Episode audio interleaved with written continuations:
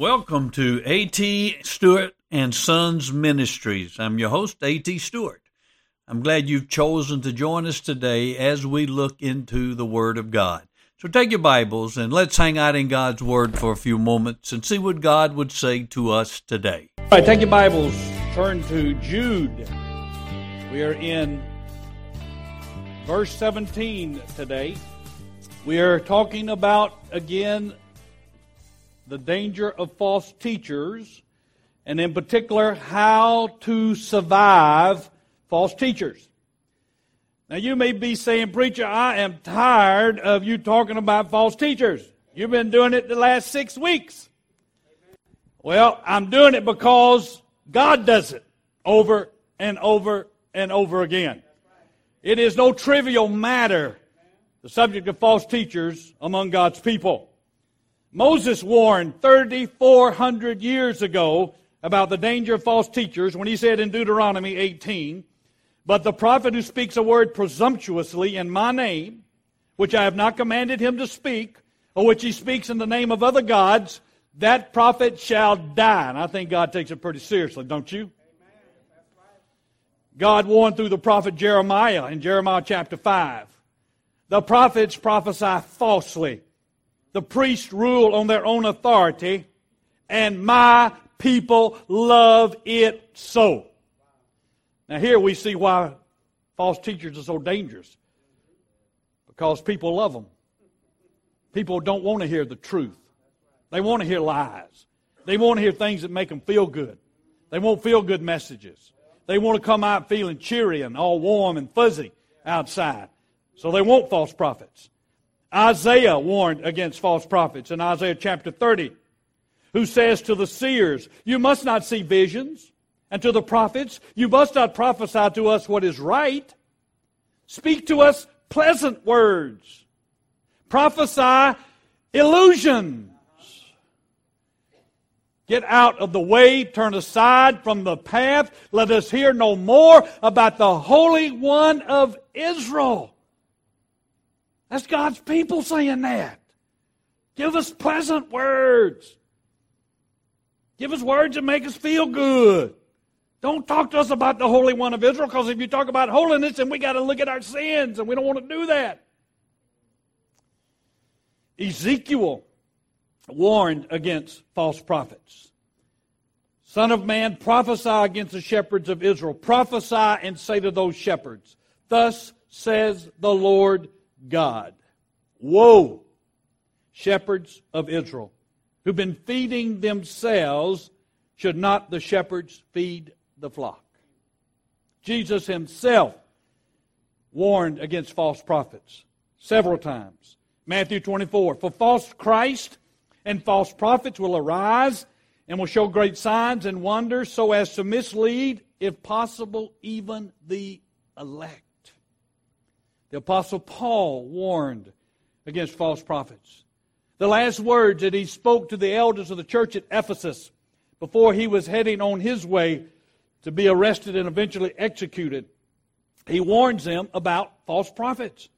He says in Acts 20, I know that after my departure, savage wolves will come in among you, not sparing the flock, and from among your own selves men will arise, speaking perverse things to draw away the disciples after them. Those who will claim to be Christians, who will come from the church, will be these false prophets. And then Peter warned against false prophets in 2 Peter 2. But false prophets will also arise, arose among the people, just as they will also be false teachers among you, who will secretly introduce destructive heresies, even denying the master who brought, bought them, bringing swift destruction upon themselves. And then John warns against false prophets in 2 John 7. For many deceivers have gone out into the world. Those who do not acknowledge Jesus Christ is coming in the flesh. This is the deceiver and the antichrist. And then Jude warns us, as we have been looking in Jude chapter 1, he says, I wanted to write to you to talk to you about our common salvation in verse 3. But he says, I felt the necessity to write to you appealing that you contend earnestly for the faith which has been once and for all handed down to the saints. For certain persons have crept in unnoticed. Those who were long beforehand marked out for this condemnation. Ungodly persons who turn the grace of God into licentiousness and deny our only Master and Lord Jesus Christ. All of the apostles in the New Testament warned against false prophets, false teachers. The prophets in the Old Testament warned God's people against false teachers and false prophets. Our Lord Jesus Himself warned us against false teachers and false prophets. I think we need to take heed, don't you? And we need to spend plenty of time looking at this. Well, it's not until our passage today in verse 17 of Jude that Jude now tells us how to stand against these false prophets. He has spent 16 verses describing the false prophets and talking about the judgment that awaits them. And now in verse 17, he finally begins to tell us what we need to do to stand against them. And there are four things he's going to tell us in the rest of the verses of this chapter. We'll look at the first one today, which is remember. But he actually says, remember, remain, reach out, and rest. Remember the words of the apostles. Remain in God's love. Reach out to those in danger and rest in God's greatness. And the one today we're looking at is remember the words of the apostles. And in respect for God's word, let me ask you to stand as I begin reading in verse 17. But you, beloved, ought to remember the words that were spoken beforehand by the apostles of the Lord Jesus Christ. That they were saying to you in the last time there will be mockers following after their own ungodly lust. And these are the ones who cause divisions, worldly minded, devoid of the Spirit. You may be seated. Now, the main truth that I want you to see this morning is this. Because false teachers are a clear and present danger, we must test all teachers by the Word of God. Test me by the Word of God. Test your Sunday school teachers by the Word of God. Test those you listen to on the radio, those you listen to over the internet, those you listen to on the television. Because the danger is so ever present and real, we must test all false teachers by God's Word. That's the truth. If you walk away with that truth today, you'll have it in a nutshell. You figure that out. All right. Now, you get that in your head, you have it in a nutshell. All right. First thing, right? Remember the words of the apostles. This is the first command in all of this book. Here we finally get a command. The New American Standard says, But you, beloved, ought to remember the words that were spoken beforehand by the apostles. Now, the English Standard Version shows the imperative mood more closely when it says, But you must remember. This is a command, it's not a suggestion. We are to remember the words of the apostles. We are to bring them back to mind. Remember them. Now, what words of the apostles is Jude talking about? What words of the apostles are we to remember? And I think there are three things he's talking about. First, we need to remember their teaching. Secondly, we need to remember their warning about false teachers. And thirdly, we need to remember the description of false teachers that they have given us.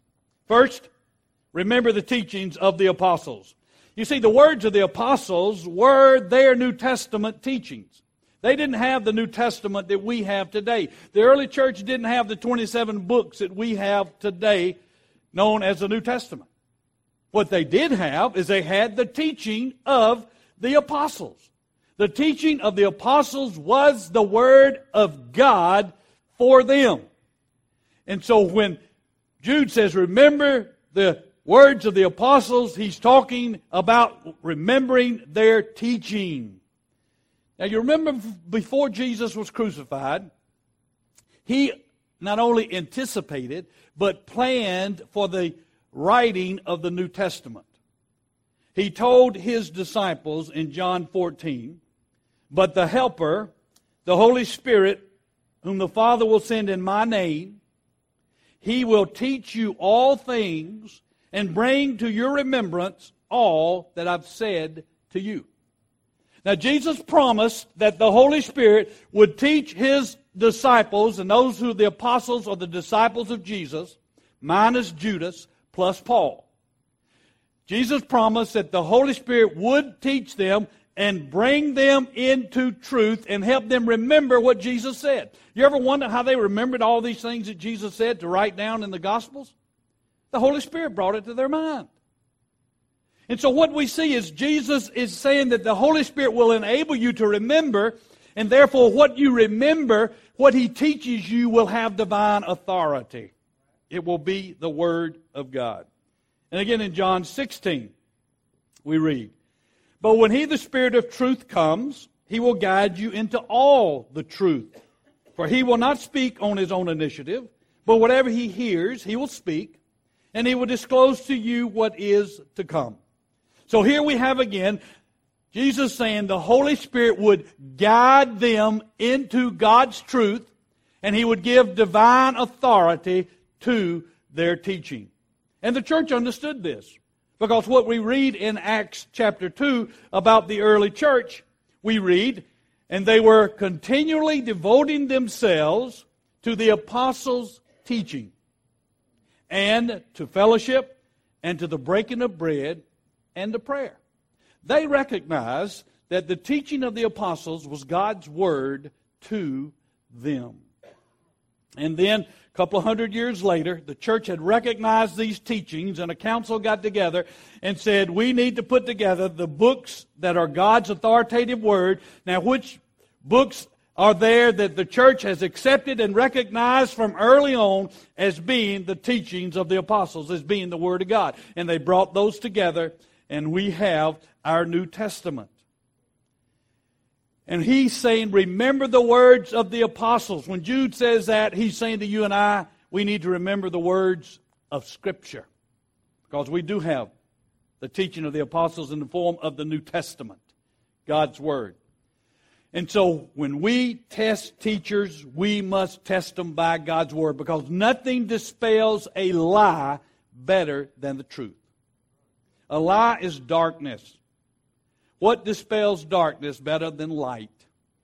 You can be in a pitch black, dark room, no light at all. I remember when I went to Mammoth Cave in Kentucky, and we got down in those caves, and they cut all lights out, and you could not see your hand in front of your face. But just a second as the light came on, that darkness went away. Nothing dispels a lie like the truth. You and I must remember the truth of Scripture and put all teachers to the test of God's Word. Now, if we're going to do that, that means we need to know this Word. That means we need to spend time reading it. We need to spend time studying it. We need to spend time memorizing it because if you're going to put teachers to the test, that means you've got to know the Word of God yourself. And when Kenneth Copeland says, you are not God is not in you, you are one.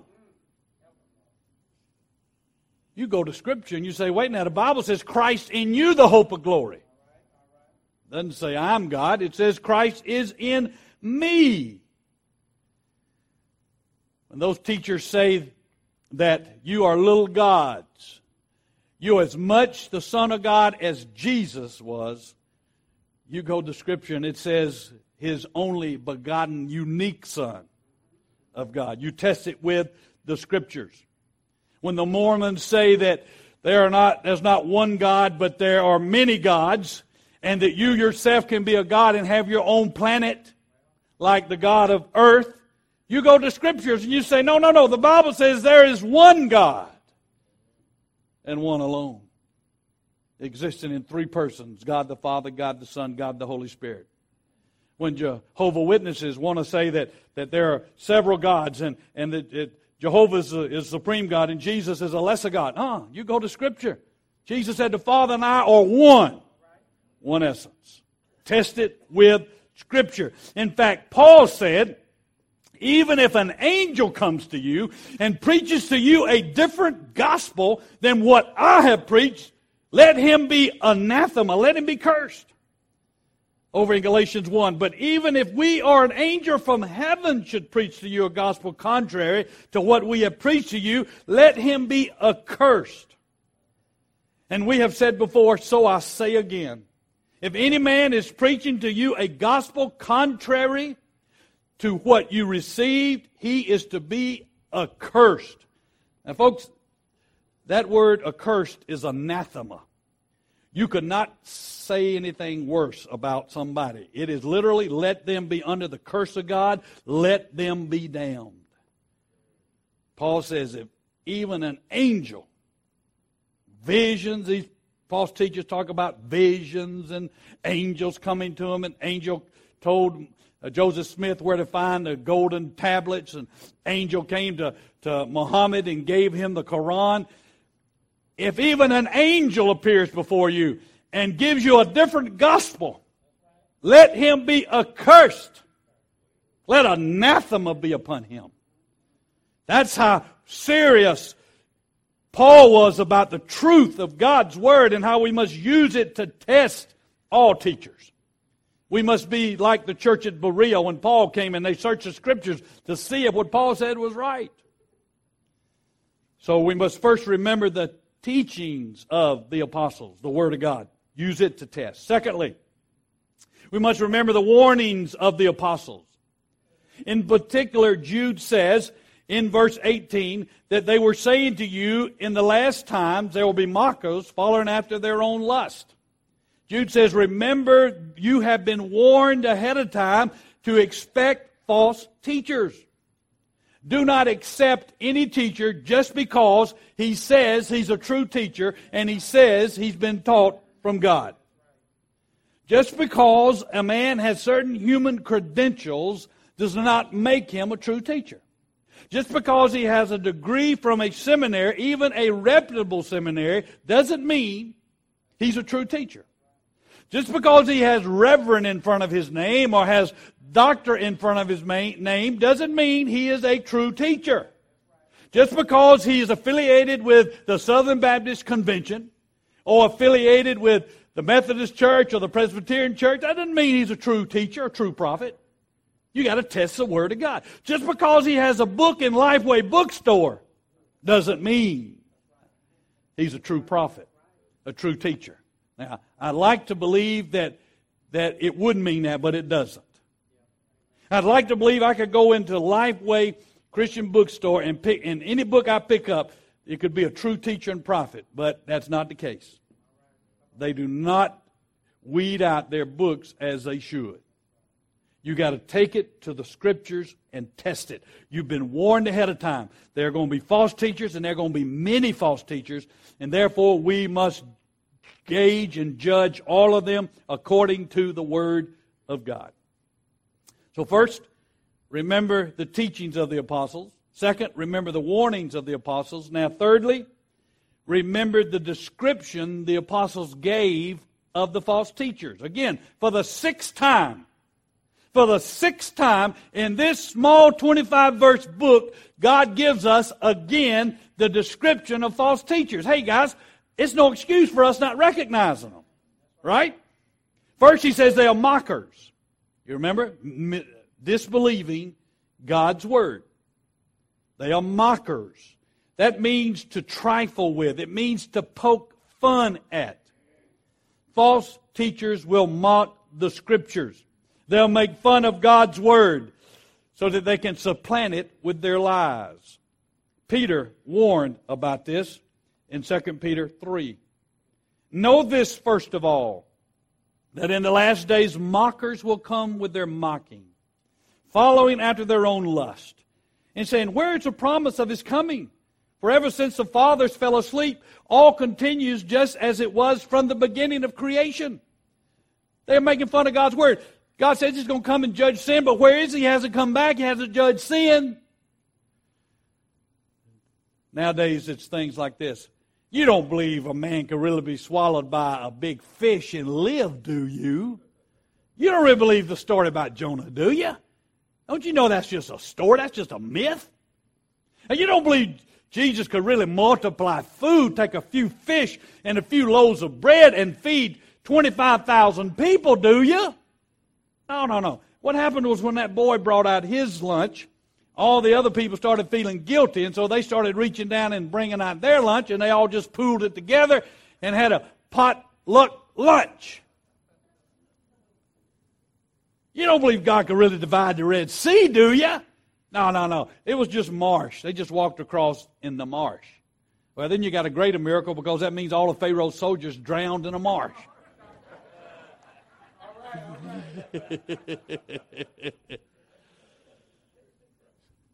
so they make fun and mock the word of God. And then, thirdly, he says, they follow, excuse me, they follow after their own ungodly lust. Now, this goes to their motivation. And it can be shown in many different forms, this following after their own lust. It can be the greed and materialism we've talked about as people drive $100,000 cars, live in $2 million um, mansions, who fly private jets. You know, and you say, well, preacher, what's wrong with that? Now, I don't think it probably would be wrong if they were a CEO of a Fortune 500 company and their company was making and producing products that people were buying, and therefore their income was generated through offering uh, a product to people. But we're talking about people that say, Give me your money, or give God your money. Plant a seed faith offering. Give, give, give.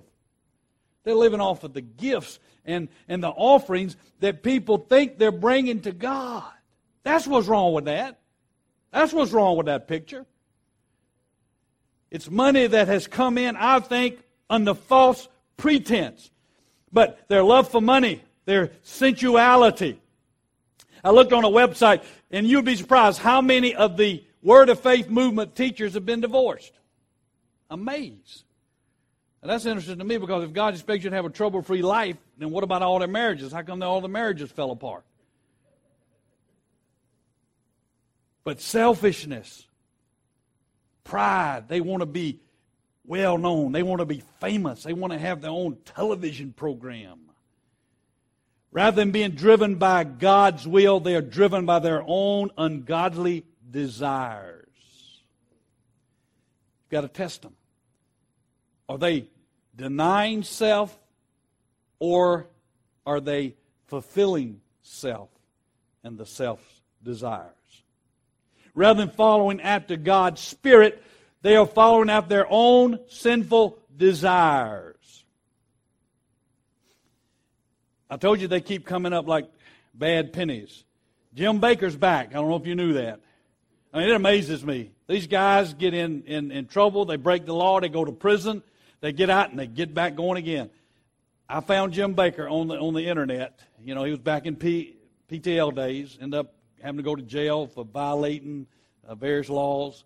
Well, he's back, and he's got his television show, and and uh, I was I was thinking, okay, now what's what's his gimmick? What's he doing to, to raise money? Because you always look at these people and now ask yourself, are they asking for money?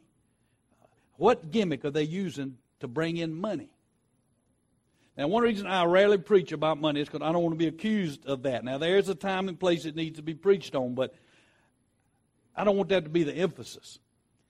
So, he was talking about these electronic impulse bombs, these, these magno, electronic magno. If a bomb is, is exploded over Missouri, how it would knock out all the uh, power grid, and we'd be thrown back into the dark ages, and blah, blah, blah, blah, blah. And he said, But you can purchase for a donation of $500, you can purchase 300 meals in these doomsday rations that I'm offering. For a love offering of $1,000, you can get a year's supply. For a love offering of $3,000, you can get a year's supply for two people to eat. There it was, right there. Got to raise that money. Preach doom and gloom, and then offer something they can purchase they think's going to bring them some relief. Following after their own ungodly lust. Secondly, causing divisions. They reject against proper authority. Now, Jude's already told us that they reject authority, even as Korah, who you remember led a rebellion against Moses. When he and 250 of his followers went against Moses and Aaron and said, Hey, who said y'all are to be leaders? Why can't we all be the leaders? And you remember God divided up the earth and swallowed them. These false teachers also reject the proper spiritual authorities of the church, and they seek to divide the people against the leadership of the church. They claim to have higher spiritual life, higher knowledge than the church leadership has. Many of these mock church leadership and claim that they have the key to prosperity. You need to follow them. We can lead you into prosperity. It amazes me why God would, would go past John Calvin and Martin Luther and St. Augustine and some of these great men of Christian history, God would bypass them with this truth about prosperity and share it with these guys in the later days. Why would God do that? They rebel against authority when they reject the orthodox teaching of 2,000 years of church history. When the church for 2,000 years has seen this as truth, and then they come in and say, oh, no, that's not right.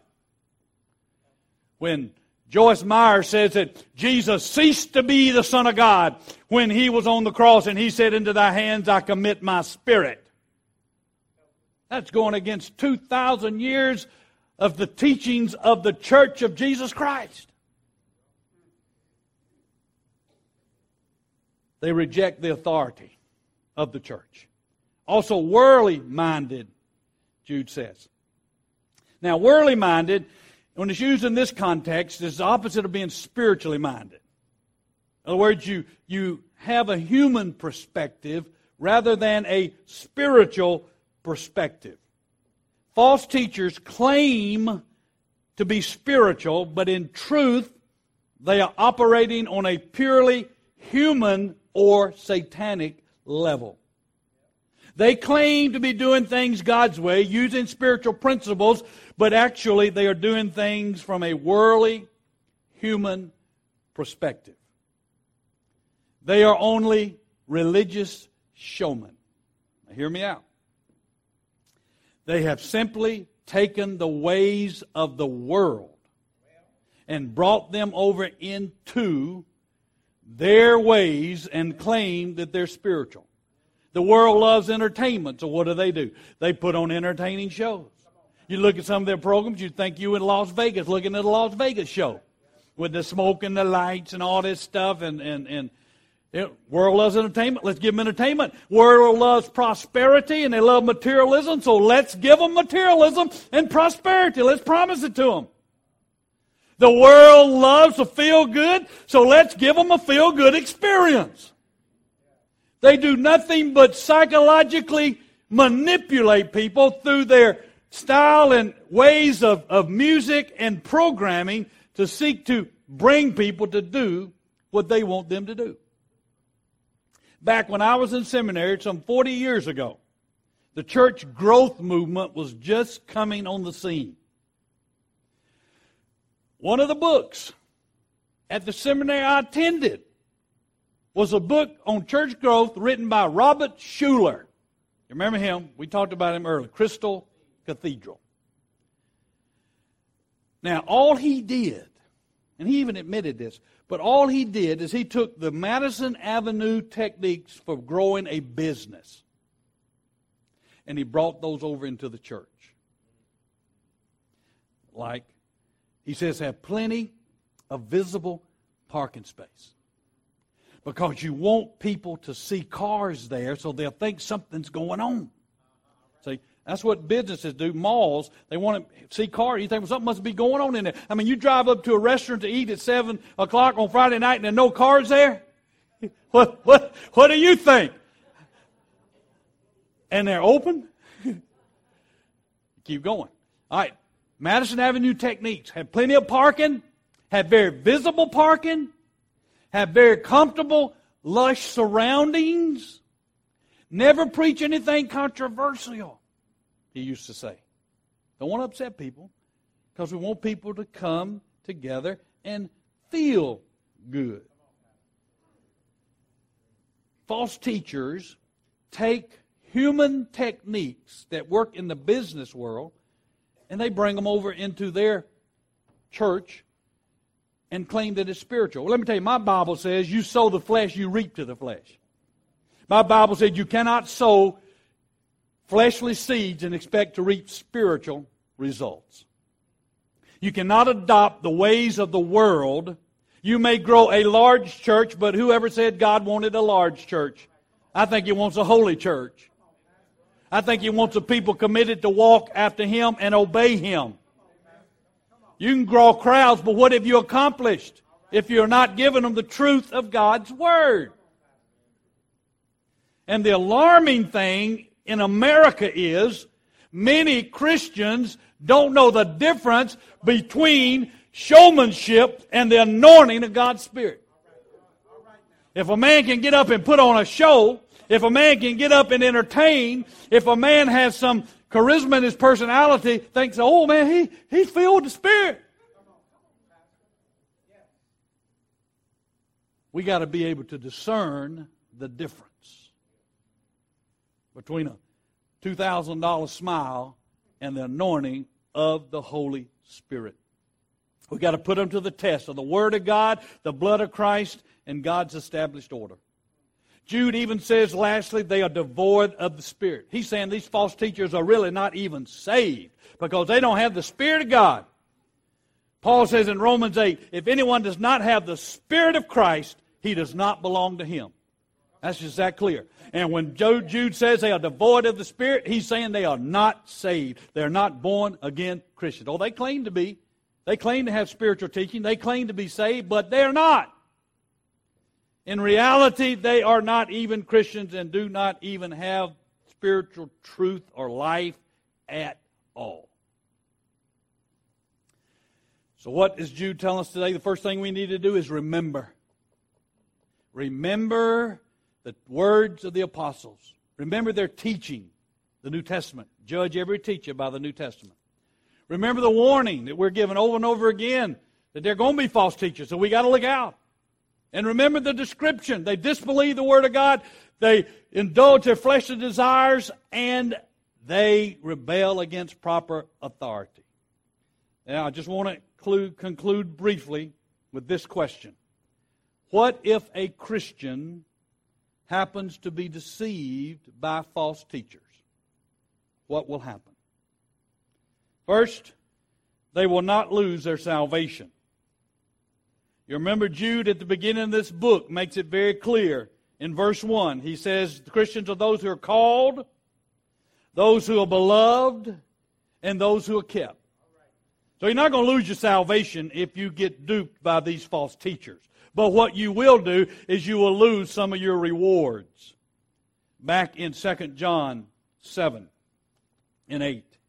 For many deceivers have gone out into the world, those who do not acknowledge Jesus Christ has come in the flesh. This is the deceiver and the antichrist. Watch yourselves that you do not lose what you have accomplished, but that you may receive a full reward. Now that tells me if you are duped by false teachers, you're going to lose some of your reward because you're going to be one that holds false doctrine, and therefore you're not going to live according to the truth of God. Therefore, you're going to be unstable and carried away by every wind of doctrine, and therefore you'll not be as productive in your Christian life as God would have, and therefore you will lose some of your rewards. Thirdly, You'll not glorify God in your life because you'll be walking in error, not in truth. And what glorifies God is when His people walk in truth. You'll be walking in error. You'll be out there trying to claim prosperity, talking to your angels when you need to be talking to God. Fourthly, you'll not grow into Christ's likeness. God's purpose for us is to mold us into the image of Christ. And if we're holding on to false teaching and false truth, oh, excuse me, false doctrines, then we're not going to be conformed to the image of Christ. We're not going to be living for deny self. We're going to be seeking to live to fulfill self. We're not going to try to take up our cross and follow Christ. We're going to do everything to stay away from a cross. We want to have a trouble free life. And so you will not be conformed to the image of Christ. Therefore, we need to be on guard. Test all teachers by the Word of God. Let's pray. We do welcome you, and I'm glad that you have taken opportunity to listen to a sermon on our internet. And I want you just to know that uh, everybody in the church is not like me. Uh, I have these fellows up here, our leadership team. Uh, this is Filiberto Medina, who is our Hispanic pastor, and our Hispanic congregation meets every Sunday evening at 6:30. This is Paul Kumar. He is our minister of community connections, uh, and to my left is Mark Baker who heads up our Reformers Unanimous Ministry, which is a Christian addiction recovery program that meets every Friday night at 7 o'clock. So if you live in the Mableton area, uh, and it doesn't matter what race you're from, it doesn't matter your cultural background, I want you to know you are welcome at Westside Church. This is where everybody is somebody and Jesus is Lord. Hope you'll join us soon. Thank you for being with us for this message. Each week, Dr. Stewart gives practical applications and ways to live out the Word of God. If you would like more information, please take a moment to view our website at wbcfamily.org. That's wbcfamily.org org.